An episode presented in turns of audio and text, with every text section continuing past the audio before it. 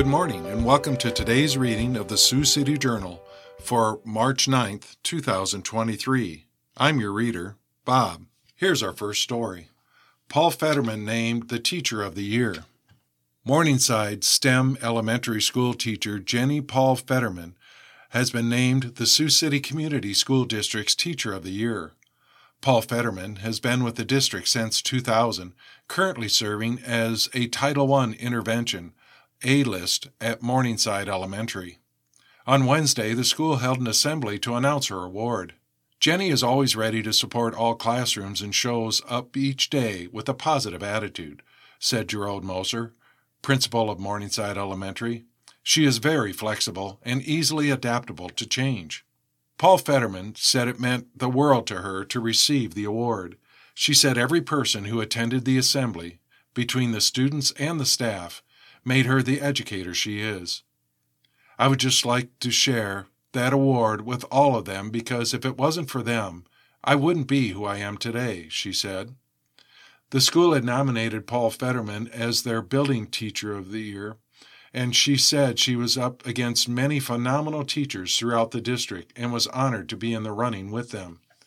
Superintendent Rob Rod Earlywine said there are hundreds of school team members working in the district every day dedicating their lives to the students' success.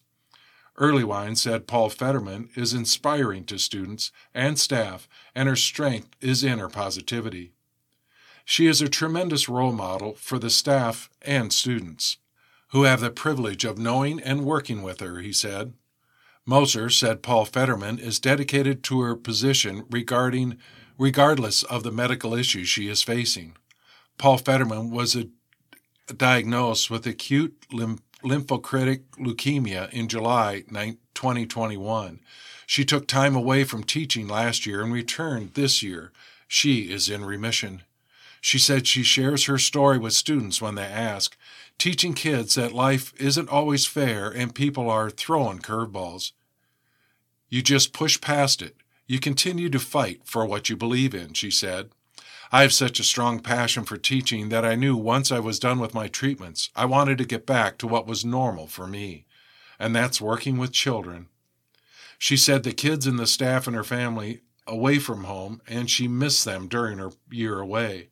Paul Fetterman's information will be submitted to the Iowa Department of Education for consideration as the state's Teacher of the Year representative, which will be announced in the fall of 2023. The Sioux City Education Association and the district chose the District Teacher of the Year from teachers nominated from all of the buildings.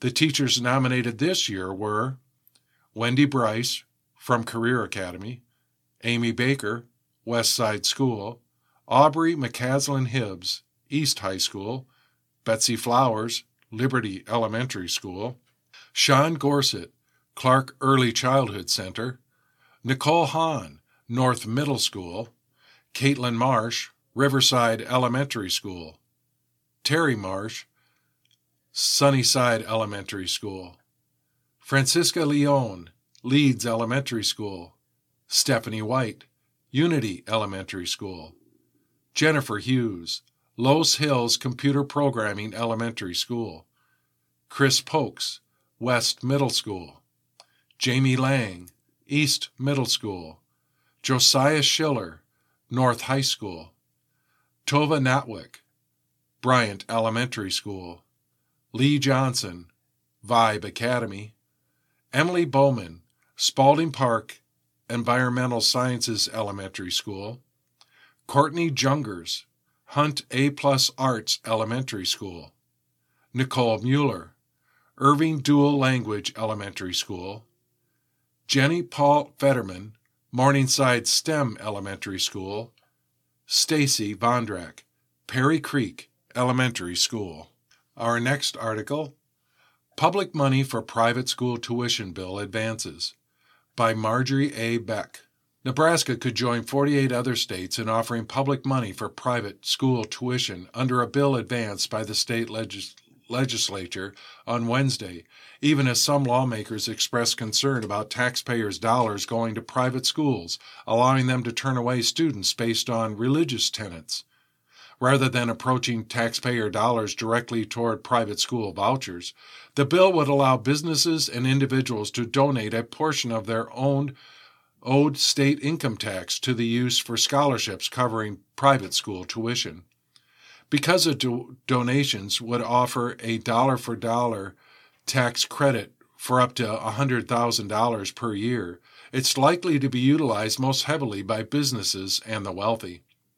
The bill allocates $25 million annually to cover such donations, money that otherwise would have gone into the state's General Review Fund. The bill, introduced by Omaha, Senator Lou Ann Linehan at the request of Republican Governor Jim Pillen, sets up a priority system for the scholarships, with top priority going to the lowest income students. After the first year, the system goes into effect. Top priority goes to those students who received a scholarship the previous year and to any siblings who live with them. Other tiers are designated for students who are being bullied in their current school, foster kids, and students with a parent serving active military duty or had a parent killed in the line of duty. Linehan stressed that her bill does not take funding from public schools, which are pegged to receive a billion dollar boost from another bill backed by Pillen this year. She touted the measure as helping underprivileged students who have few other choices when they find themselves in an underperforming or toxic public school environment. This bill gives the choice to parents and students to attend the school that meets their need, Linehan said. The bill must survive two more rounds of debate to get to Pillen's desk. Linehan has tried for years to pass a version of the bill, but this year garnered 31 co sponsors out of 49 senators in Nebraska's unique one house legislature. That included two Democratic lawmakers, Senators Terrell McKinney and Justin Wayne, and the official nonpartisan legislature. McKinney and Wayne, whose Omaha districts include inner city schools, cited the need for parents in their districts to have choices to send their kids to better schools. Republicans around the country have been pushing such publicly funded private school voucher systems for years and have seen recent success. Lawmakers in Iowa approved a similar law earlier this year, and at least a dozen states, including Kansas and Missouri, that border Nebraska, are considering similar legislation. Opponents of the Nebraska bill have balked at using diverted tax dollars to fund tuition to private schools, many of which overtly reject members of the LGBTQ community. Omaha Senator John Fredrickson, the first openly gay man elected to the Nebraska legislature, said he fears his son would not be accepted into religious based private schools because he has two dads. It's also not clear to me if my husband and I would be allowed on campus to attend sports games or school activities. Fredrickson said. He asked a lobbyist representing Nebraska's Catholic schools on Tuesday whether he, his husband, and son would be welcomed at Catholic schools. He said he'll have to get back to me, Fredrickson said. This isn't school choice. This is distilling different groups out of opportunities. Senator Megan Hunt of Omaha questioned the motive of the bill saying it's about giving money to rich people using a few underprivileged people as some nice marketing. She introduced an amendment that would ban private schools benefiting from the vouchers from discriminating on the basis of race, color, religion, national origin, ancestry, citizenship status, gender, sexual orientation, gender identity, disability, or special education status. It failed Wednesday on a largely 31 to 15 party line vote. Linehan's bill advanced on a 31 12 vote, with several lawmakers not voting. Lawmakers pass bill on gender affirming care. LGBTQ Iowans say ban will harm their community. By Erin Murphy and Caleb McCullough. Out of Des Moines. A proposed ban on gender affirming care for minors in Iowa is on its way to Governor Kim Reynolds' desk. Republican state lawmakers passed the ban and other LGBTQ bills over the past two days, putting them en route to Reynolds on Wednesday. Reynolds' office did not immediately respond Wednesday when asked whether she plans to sign the bill into law once it reaches her. Thousands of Iowans have publicly protested the bill. and others that have been moving through the Iowa legislature over the last week. Students at dozens of schools across the state walked out of classes, and hundreds attended two rallies at the Iowa Capitol this past week on Sunday and again on Wednesday. If the bill is signed into law, it will likely be at least temporarily halted by a legal challenge. Similar bills in other states are being challenged in the courts, including in Arkansas, Alabama, Tennessee, and Texas. Republican legislatures who proposed and advanced the ban on gender affirming care says it is necessary to protect children from medical care and treatments when the science is not settled, even though all major medical groups in the U.S. say the treatments are safe and the vast majority of studies show that the care leads to better mental health outcomes. During debate Wednesday, Representative Steve Holt, a Republican from Denison, who oversaw the bill's movement in the Iowa House, pointed to studies in Europe, including one that says more study is needed on the long term effects of gender affirming care. The study says there is some evidence that individuals who have sex reassignment have considerably higher risk for mortality, suicidal behavior, and psychiatric morbidity than the general population. Our children deserve the time to grow into themselves, to find themselves, to go through phases without medical interventions that are unproven in their efficacy. Holt said, It is for these reasons that I believe we should wait on these life altering procedures and therapies for children until they are adults. During debate in the Iowa Senate on Tuesday, Senator Jeff Edler Republican from State Center, who oversaw the bill's movement in that chamber, pointed to a study that he said illustrates his concern for the long term impacts of hormonal treatment. The 2018 study, which can be found on the American Academy of Pediatrics website, said the long term side effects of hormonal treatment could include bone density loss and also says more research is needed on those long term impacts. However, it also concludes that treatments benefit the patients and are generally safe.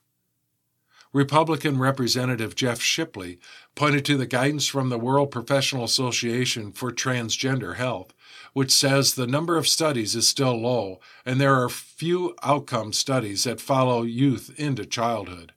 Still, those guidelines recommend puberty blocking blockers and hormone treatment in adolescents with gender dysphoria who meet certain conditions, and the organization vehemently opposes bills like the one passed by the Iowa Republicans.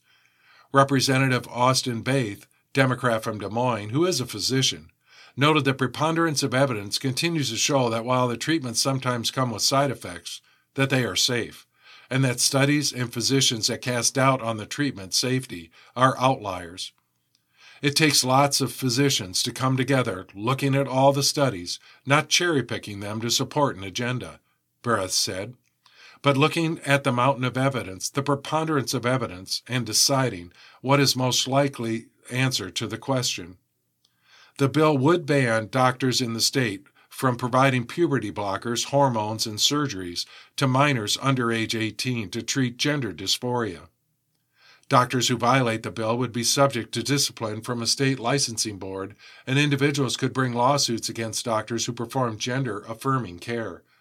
Minors who are receiving medical treatment now would have 180 days to discontinue that care. Brian Lohse, Republican from Bondurant, who is one of five House Republicans voting against the bill, said the bill runs counter to the parental choice mantra Republicans frequently champion. The doctors also testified to lawmakers in February, said puberty blockers, medications that stop the onset of puberty, are reversible, which, the, while the effects of hormone treatment are mostly reversible. Surgery, which generally means breast reduction, is not reversible. Doctors also told lawmakers that gender affirming care is a practice that occurs after months of careful evaluation from multiple doctors and that parental consent is always involved. Democrats said the bill is a rash reaction to concerns over the efficacy of the care, noting all major medical organizations in the U.S. support interventions for youth who persist with persistent gender dysphoria. The American Medical Association, the American Academy of Pediatrics, and the American Psychiatric Association all include gender affirming care for youth in their guidelines. Woodbury County tax levies to decrease one cent. From Caitlin Yamada out of Sioux City. Tax rates next fiscal year of both urban and rural residents will decrease by one cent. The Woodbury County Board of Supervisors said they were able to close a massive $6.3 million gap and reduce the tax levy. Tax rates for the next fiscal year are currently set at $7.14 for urban and $9.60 for rural per 1,000 of taxable valuation. The board held a public hearing on Tuesday, and after hearing no input, the board unanimously approved the levy. The final public hearing will take place on March 28th. The gap to keep the same rate as fiscal year 2023 was the largest in years, almost triple the previous year. Board Chair Matthew Ung previously said the board started with the largest shortfall in county history. It will be the ninth year in a row that the tax rate has not been increased on county wide residents, and I think that's extraordinary, Ung said previously. Historically, $2 million has been the gap the supervisors needed to fill to keep the property tax levy the same. Last year, the board sought to close the $2.6 million gap. The board has been working at each meeting throughout the last few months to make small and large cuts from department budgets to bridge the $6.3 million increase. The budget includes a full recommendation given by the Compensation Board for elected officials. The Compensation Board made a recommendation for a 7% increase for Auditor Pat Gill, Treasurer Tina Bertrand, and County Attorney James Loomis a 10% increase for the Board of Supervisors, and a 22% increase for Sheriff Chad Sheehan. The board has until the budget is certified on March 28 to decrease these percentages by the same rate.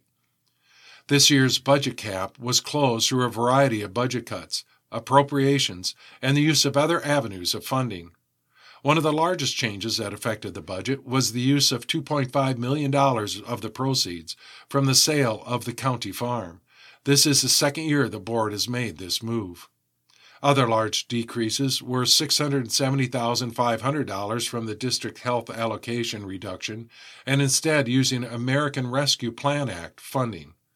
535,000 reduction for equipment for various departments using gaming funding instead. $411,738 from the correctional facility sheriff's budget, and $225,000 from lowering the secondary roads minimum tax asking. Many of the smaller reductions were due to a 40 hour accrual reduction.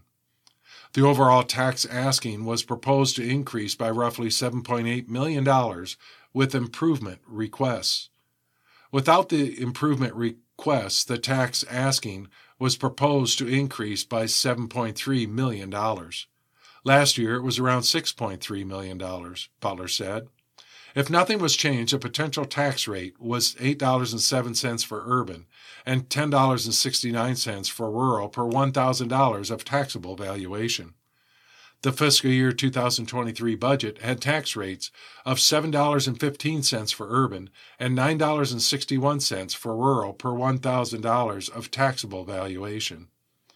This was a 2 cent decrease of, for both from the fiscal year 2022 budget. Women United of Siouxland awards grants by the Journal staff out of Sioux City. Women United of Siouxland awarded more than $92,000 in grants to seven nonprofit organizations serving Siouxland children on International Women's Day, which was celebrated on Wednesday.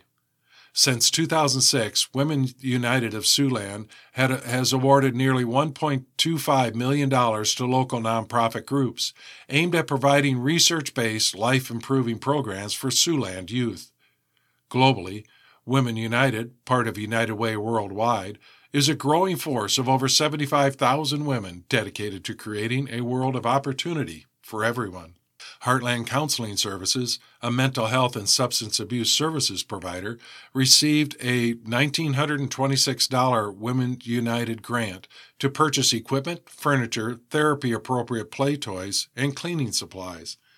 Catholic Charities was granted $21,269 for a licensed therapist to provide therapy and psychiatric support to members of the Boys and Girls Club of Siouxland during summer programming.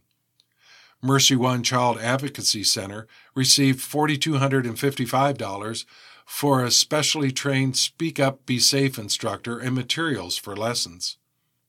The Urban Native, Center was granted $16,000 to purchase laptops. The Urban Native Center serves nearly 100 Native youth per year with a goal of reaching 250 youth annually. Siouxland Foster Closet a volunteer run organization that supports hundreds of foster children each year, received $20,000 for clothing and necessities for children in, out of home placements and materials, and supplies for the nonprofit's new home on Geneva Street. The Crittenton Center received $6,200 for supply desks, noise reduction earphones, a projector, sensory rugs, and classroom supplies. Sleep in Heavenly Peace has built and delivered over 350 fully furnished beds since its inception in September 2021. The organization was granted $25,000 for the purchase of materials, mattresses, pillows, and bedding for approximately 100 beds. Women interested in joining Women United of Siouxland can t- contact the United Way at 712 255 3551 or visit unitedwaysiouxland.com. Bond issues pass in South O'Brien, fail in West Sioux by the Journal staff out of Paulina, Iowa. Voters in the South O'Brien Community School District on Tuesday approved a $25.9 million bond issue that will fund additions and renovations to the district's buildings. For the second time in a year, a bond issue to fund elementary school improvements in the West Sioux Community School District failed. Nearly needing 60% approval to pass, the South O'Brien bond issue had 676 votes in favor and 418 against, for a 61.8% approval. West Sioux's $14.9 million bond issue narrowly missed passage, with 58.5% approval. The final vote was 379 to 269. A $1.5 million bond issue for a new community center in, in Doon received 75% voter approval. In South O'Brien, plans call for construction at the junior senior high school in Paulina of an agricultural wing and greenhouse, an industrial arts wing, auxiliary gym, and a community fitness center. Renovations will be made to the current weight room, locker rooms, and parking lots. The former Industrial Arts Building will be remodeled and become home to the central office, school board meeting room, and alternative school. The school's 1925 portion will be demolished and replaced with science and multipurpose rooms. The gymnasium at the elementary school, located in Primghar, also will be renovated and upgraded. West Sioux's bond issue would have funded additions and renovations to the district's elementary schools in Hawarden and Ireton. In March 2002, $15.7 million bond issue to build a new elementary school in Ireton failed to pass after receiving 57.4% approval. Pope bolsters women at Vatican, but resistance remains. By Nicole Winfield of the Associated Press out of Vatican City. Pope Francis increased the Vatican female workforce, including uh, high ranking positions, but women still face resistance from the all male Catholic hierarchy to access leadership positions in the Church, according to Vatican statistics and independent surveys released Wednesday. The data was released as Francis marked International Women's Day by thanking women for their commitment to building a more humane society through their ability to grasp reality with a creative eye and a tender heart. Catholic women do the lion's share of the Church's work in schools, hospitals, and passing down to faith to future generations, but have long complained of a second class status in an institution that reserves the priesthood for men. Francis has overseen a marked increase in the number and percentage of women working at the Vatican in the last 10 years as Pope, from 19.3% in 2013 to 23.4% today, according to statistics reported by Vatican News. In the Curia alone, the Holy See offices that actually run the Universal Catholic Church, the percentage of women has now hit 26%, such that one in four employees is female. And while no woman heads a Vatican office, more women hold top decision making positions than at any time in the Vatican's history. Among them is Sister Raffaella Petrini, the first ever female Secretary General of the Vatican City State, responsible for the territory's healthcare system, police force, and main sources of revenue, the Vatican museums. Petrini, a member of the Meriden, Connecticut based Franciscan Sisters of the Eucharist religious order, said Wednesday during a Women's Day speech that her nomination raised eyebrows. She, she acknowledged her philosophy of organization leadership encountered some resistance, particularly within the Vatican's old guard, but younger employees were more open to the collaborative teamwork she promotes. Even in non ecclesial organizations, resistance is part of the process of change, said Petrini. A professor of welfare economics at Rome's Pontifical Angelicum University. In addition to naming more women to the Vatican, Francis launched a multi year consultative process about the Church's future that increasingly pointed to concrete demands by Catholic women for greater leadership and decision making roles. Maria Lia Zervino president of the World Union of Catholic Women's Organization, said Francis's consultative synod process was going a long way toward letting women's voices be heard. She released preliminary results of a survey of female participants that found the majority believed that they were listened to, even though obstacles remained.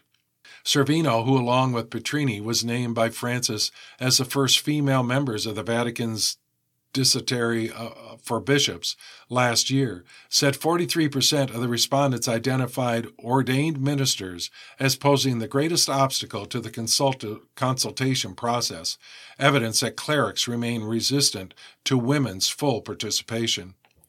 Another survey released Wednesday by researchers at the University of Newcastle, Australia, identified abuses of power and clericalism as barriers to women's participation in the church and found the vast majority of respondents to a non random sampling of Catholic women supported women's ordination to the priesthood and the ability to preach homilies at Mass.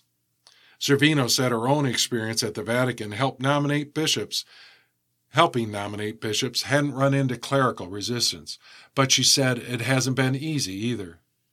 In my life, I never thought I would be doing this, she told a Woman's Day event at the Vatican. And it requires a terribly big effort for me because I have to be at a high level that I'm still learning. She said her experience taught her that the church must train women to be leaders in the hierarchy, since these positions are now open to them thanks to Francis's reforms. I thank the church for this, which is an important, wonderful step forward, she said. There is no possibly possibility of going back. You are listening to the Sioux City Journal, the Iowa Radio Reading Information Service for the Blind. All material heard on Iris is intended solely for the use of blind and print disabled. I'm your reader, Bob. If you have any comments on this or any Iris program, please give us a call at 515 243 6833. And now we turn to today's obituaries. Our first obituary is Linda A. Fitzpatrick of Sioux City. Age 71, she died March 4th, 2023. Services are March 11th at 10 a.m. at Holy Cross St. Michael Catholic Church. Burial at Calvary Cemetery. Visitation is March 10th from 4 to 8 p.m. at Myers Brothers Morningside Chapel. Roger Holtzman of Houston, Texas, formerly Le Mars, Iowa, and Omaha, Nebraska. At age 86, he died Sunday, March 5, 2023. Celebration of life at a later date with burial to follow at Calvary Cemetery, Le Mars. Arrangements with Mauer Johnson Funeral Home in Le Mars. Stephen R. Smith of Cherokee, Iowa, age 69, died February 28th on Tuesday of 2023. Services March 11th at 10 a.m. Christensen Van Houten Funeral Home, Ida Grove, Iowa. Burial services following Ida Grove Cemetery, Ida Grove. And that concludes our obituaries for today. And now we'll turn to sports. Panther set state wins record. Dakota Valley earned state berth as Bruns set score, career scoring mark by Dave Dreesen. Out of Harrison, South, Harrisburg, South Dakota. It was a night of record breaking performance for the Dakota Valley Tuesday night as the Panthers earned the right to defend their 2022 boys state basketball title. In the 91 41 drubbing of Miller in South Dakota Class A round of 16 qualifier, the Panthers won their 50th consecutive game, breaking the record of the longest winning streak in state history, regardless of class. Entering the game, Dakota Valley shared the mark set by Custer from 1989 to 1991. Isaac Bruns, the reigning Class A Player of the Year, also became the school's career scoring leader. Tuesday night, breaking the mark set by his brother Paul, Isaac poured in 32 points versus Miller, raising his career total to 2,209, three more than his older brother, who played from 2018 to 2021.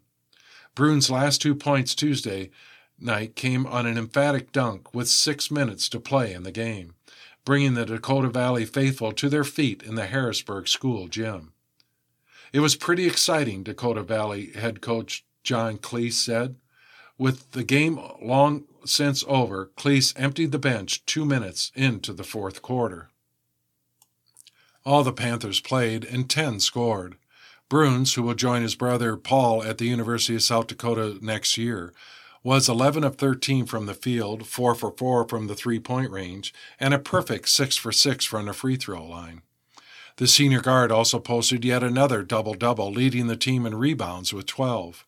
Clace noted Bruns put together an efficient night since his minutes were limited due to early foul trouble and the blowout victory. Junior Jackson Wingert added 17 points on 8 of 14 shooting, and senior guard Jason Hennies added 13 on 5 of 10 shooting, including 3 of 7 from downtown. Senior point guard Randy Rosenquist, a returning first time All State honoree, had 8 points, 6 rebounds, and a team high 8 assists. The fifth starter, senior Sam Faldmo, had five points, four rebounds, and four assists. Kleiss noted that the Hennies and Faldmo have really come late in the season, with both averaging near double figures in scoring. Those kids probably didn't get enough attention, he said. The Panthers put Miller away early, taking a commanding 26 5 lead after the first quarter.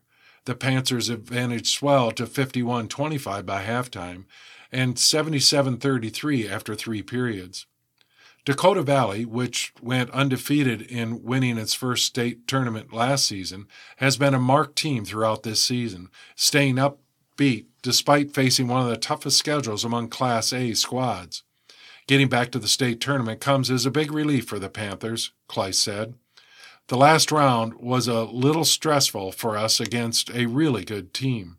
He said of the Panthers' 74 65 come from behind over the Titans last week. They were battle tested. We survived that. The build-up to breaking the state's all-time record for most consecutive wins also has been somewhat of a monkey on the team's back, he said. To get that all out of the way before the state tournament is pretty awesome, he said. Now we can focus on trying to win three more games. To no one's surprise, the Panthers earned the top seed in Class A at next week's state tournament in Sioux Falls. Dakota Valley will face number 8 seed at noon on March 16th in the Denny Sanford Premier Center. The pairings for the 18 tournament won't be finalized until the completion of the last round of 16 qualifying games. Due to wintry weather, the St. Thomas More McLaughlin game was originally set for Tuesday was postponed until Friday in Wall. If the number 2 seed St. Thomas More beats the number 15 seed McLaughlin, Hot Springs would be the number 8 seed at the state tournament and face Dakota Valley in the quarterfinals. Heelan upsets Marion. Crusaders gain Class 3A semis over Cedar Rapids Xavier by Ethan Petrick. Out of Des Moines. A double double performance from star forward Matt Knoll powered Bishop Heelan to a 68 59 upset win over third seeded Marion in Class 3A quarterfinals on Tuesday. Knoll put up 25 points and 13 rebounds in the game to lift the Crusaders over the Wolves and Class 3A leading scorer Brayson Lobb. It feels great, Knoll said. It feels great to know that I went out there trusted in my teammates, and they trusted in me to go get buckets. The Crusaders will face the winner of the Cedar Rapids Xavier, who is 19 and 6, in the semifinals at 3:45 Thursday. Heelan head coach Matt Hahn said the semifinal match will come down to details. Can we handle ourselves on the boards? Hahn said. It helps when I do not think we missed a free throw tonight. That helps a lot. Hahn said solid defense up and down the Crusaders lineup allowed them to hold Lob to 4.5 points less than his season average. Credit to Sean Schaefer, Carter Cool, Matt Knoll played really good defense, Hahn said. Everybody played really, really good defense. It's the same game plan every time, and I feel like we did that on most possessions tonight. Marion wasted no time taking the lead in the first quarter as Lob connected with a three pointer on the Wolves' first possession. Lob intercepted a Heelan pass shortly after the Crusaders brought the ball across half court line to push the score to five to nothing.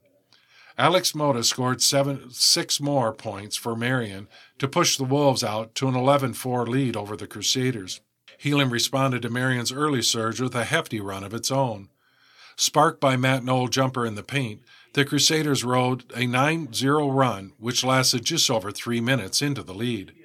Bo Chamberlain connected on a three pointer with 2.09 remaining in the first quarter to tie the game at 11. Quim Olson scored a minute later to put Heelan ahead 13 11. Lob scored five points in the final minute of the first quarter to put the Wolves back in front 16 13 at the start of the second quarter. A three pointer from Knoll 22 seconds into the second quarter brought the game back even at 16 16, but Marion managed a 14 4 run to get out to a 30 20 advantage. Heelan scored the final four points of the half to trim the Mar- Marion's lead to a 30 24 at halftime.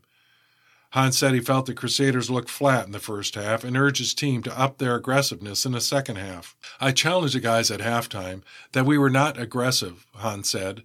The message at halftime was just, we earned the right to be here. There is nothing to be scared of. We kind of let the bright lights and the big court and all that stuff and the pressure from Marion swallow us up a little bit. We just went into halftime and talked that we are aggressive. We are a good team when we are aggressive. That is what we need to be. Both offenses ground to a halt in the third quarter as a three pointer from Heelan star Sam Skinner served as the lone field goal for either team in the first two and a half minutes of action. The defensive battle played in favor of the Crusaders as they closed their six point halftime deficit to a one point deficit by the end of the third quarter. An alley oop finish by Knoll and three pointer from Skinner served as massive momentum swings for Heelan. Hahn credited the alley oop between Knoll and Olson as the second half spark for Heelan. I saw the ball, Knoll said. I knew it was perfect, and I was about to boom it. Trailing 40 39 at the start of the fourth quarter, Knoll converted on a three point play to pro- propel the Crusaders into the lead 18 seconds into the final quarter. The Crusaders' first lead since first quarter did not last long, however, as Marion tied the game at the free throw line 14 seconds later. Over the next three minutes, Carter Cool twice pushed the Crusaders back in front with three pointers, a sequence in which the lead changed hands five separate times. Trailing 49 48, Knoll again converted on a layup to put Heelan ahead 50 49 with 4.14 remaining in the game. Knoll's layup served as a catalyst for a 12 0 game winning run. Cool made it a 10 0 run with a three point play of his own off an Olson offensive rebound. Olson capped the run with a pair of free throws to put Heelan ahead by 11. Leading 60 to 49, Heelan held off a Marion rally, which saw the Wolves cut the lead to just five points with 39 seconds to go. To seal the win and advance to the Class 3A semifinals on Thursday. In addition to Knoll, Cool ended up the game with 17 points on 6 of 11 shooting from the field, while Olson added 10 points. Lob ended the night as the Wolves' leading scorer to, to 18 and shot just 37.5% from the field. Three other Wolves scored in double figures, with Mota bowing out at 14 points, and Peyton Hodges and Kalen Claypool both adding 10. Balanced attack leads Chargers. Briarcliff women win in first round of national tourney. Six Briarcliff players scored in double figures Tuesday night as the Chargers raced past Missouri Baptist 77 to 65 in the opening round of the NAIA Women's Basketball National Tournament.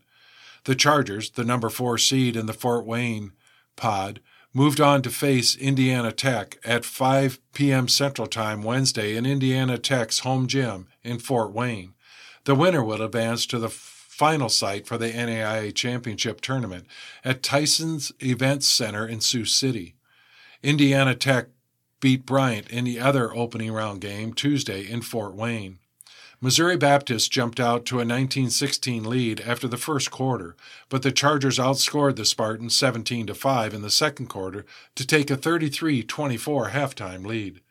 The Chargers maintained their advantage in the second half, hitting some key shots and free throws down the stretch to preserve the win. Peyton Slaughter led Briar Cliff with 19 points versus Missouri Baptist. The Chargers also received double figure scoring from Madeline Deischer with 14, Connor Sudman with 13, Kagan Held with 11, and Peyton Wingard and Kenny Ben with 10 each. Briar Cliff, which earned the automatic bid to the NAIA tournament by winning the GPAC tournament championship game over regular season Dordt, improved to 27 and 5. Mustang women end season. Morningside loses to Dakota State in the first round NAIA game. The Morningside women's basketball team bid to play in Sioux City for another NAIA National Championship ended Tuesday. The Mustangs lost 78 65 to Dakota State of South Dakota in the opening round of the national tournament. Dakota State jumped out to a 26 18 lead and extended their margin to 45 34 at halftime. The Mustangs fought back in the second half, outscoring the Trojans 20 13, but came up short at the end. Sophia Peppers led the Mustangs with 18 points, and Chloe Lofstrom added 13.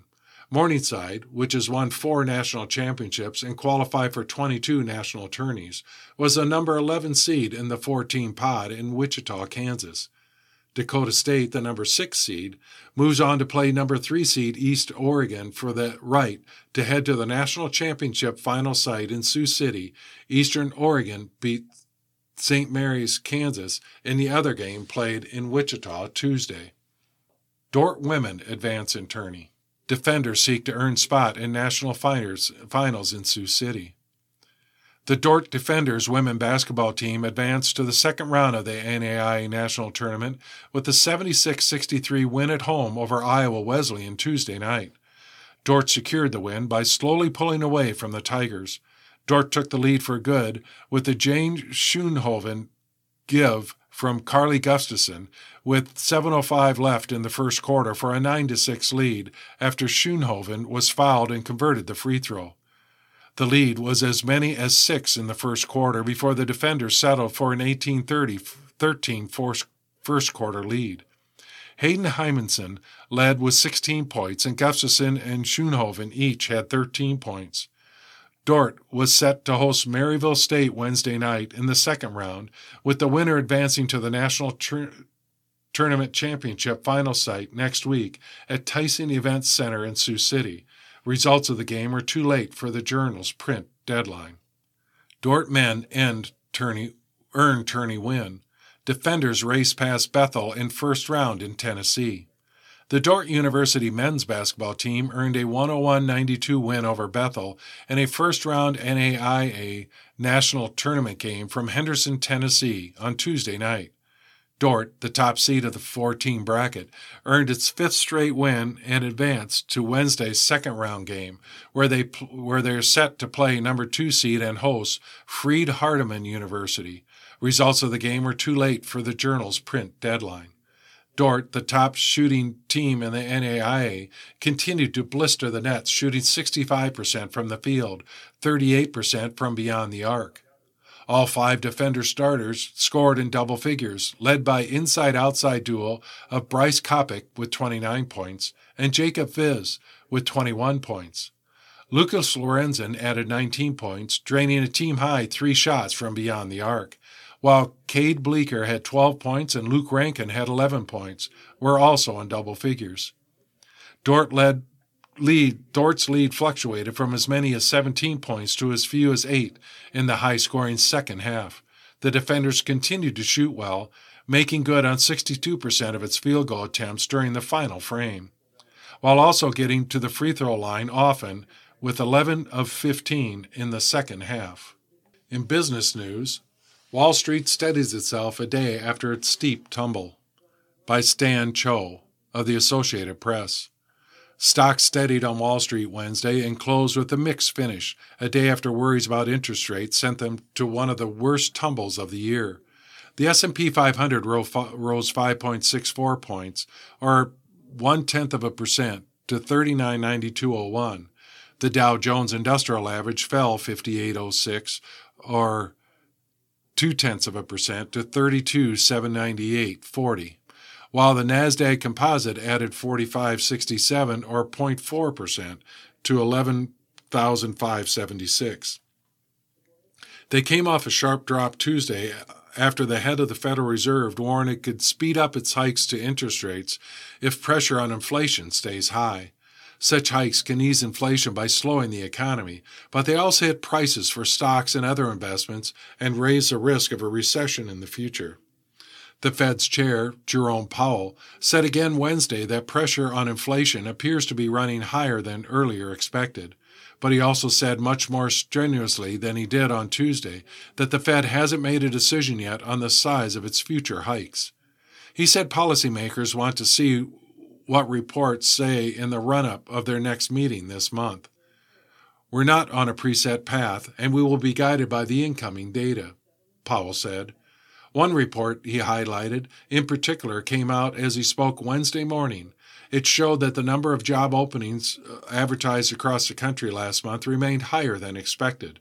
Such data has become excruciatingly scrutinized on Wall Street because it can give a clue about where wages are heading for workers.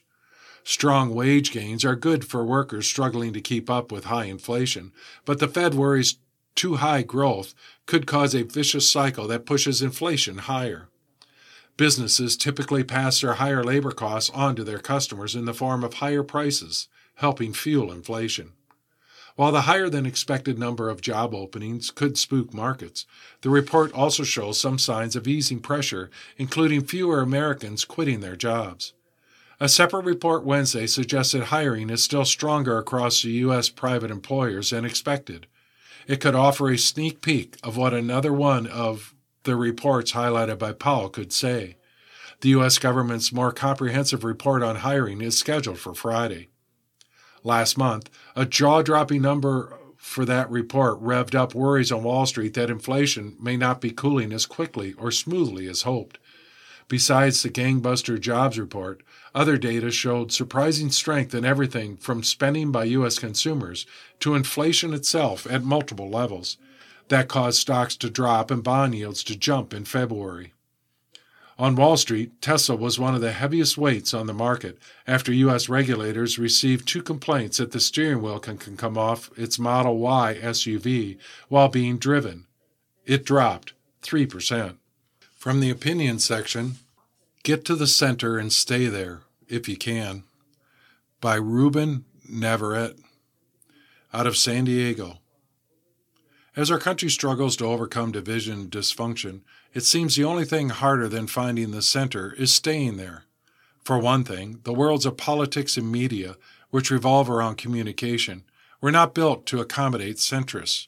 Much of our political discourse involves extremists bickering with one another and turning a deaf ear to opinions that differ from theirs. Then there's the fact that a lot of people try to pull you off your perch, perhaps because those who make camp at the extremes are often insecure about what they believe. Some feel the need to recruit centrists to their side.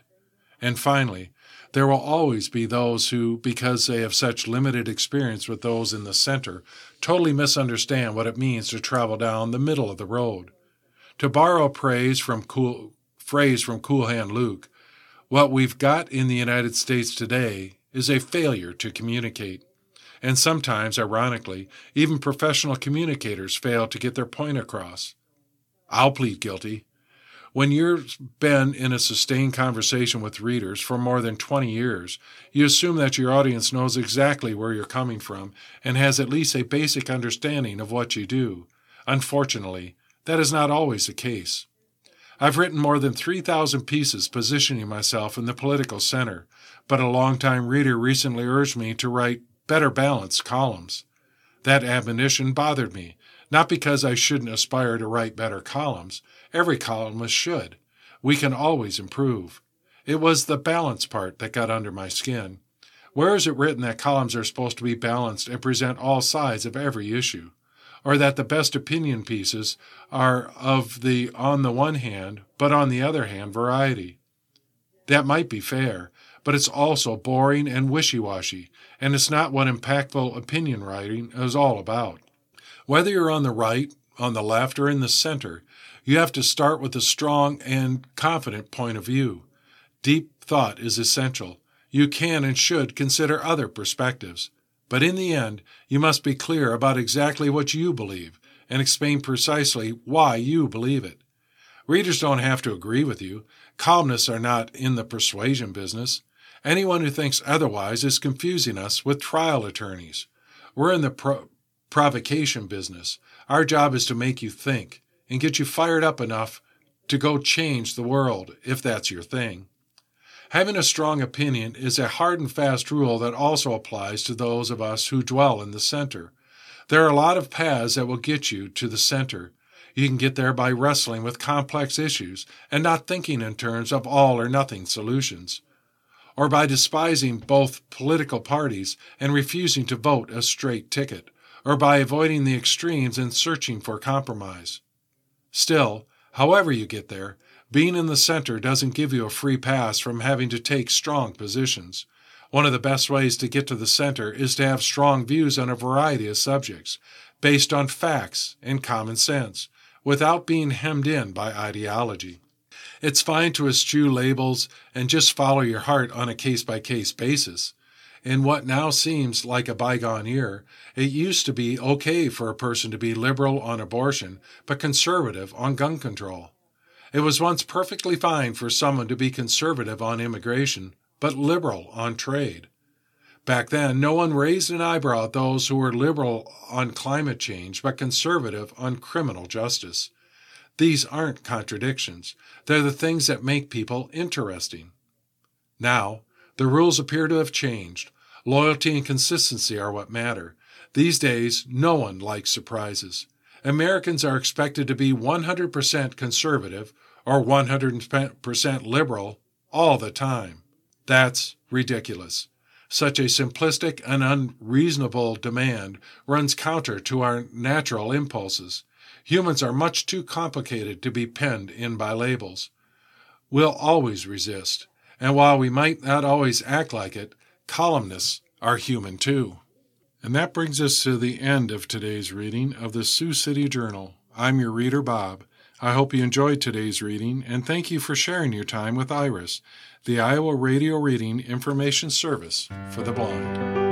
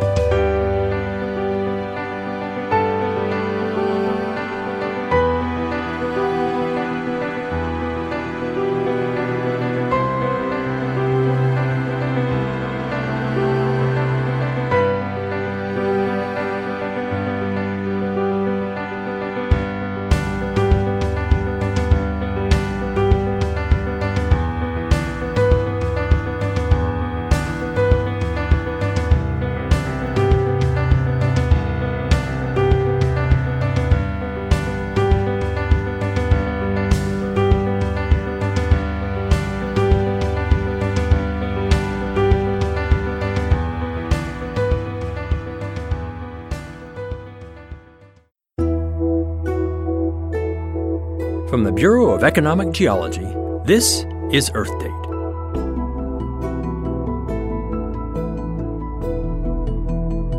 A decade ago, there were typically 20 earthquakes a year that were large enough to feel in the central and eastern U.S. But in 2015, there were over 1,000 of them. Why? It's mostly because we're pumping more water into the ground. The boom in U.S. oil and gas production over the last decade has brought many more oil wells, which also produce water.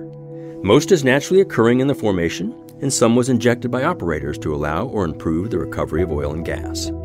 In both cases, the water will likely have picked up salt and other minerals from the rock, making it many times saltier than seawater.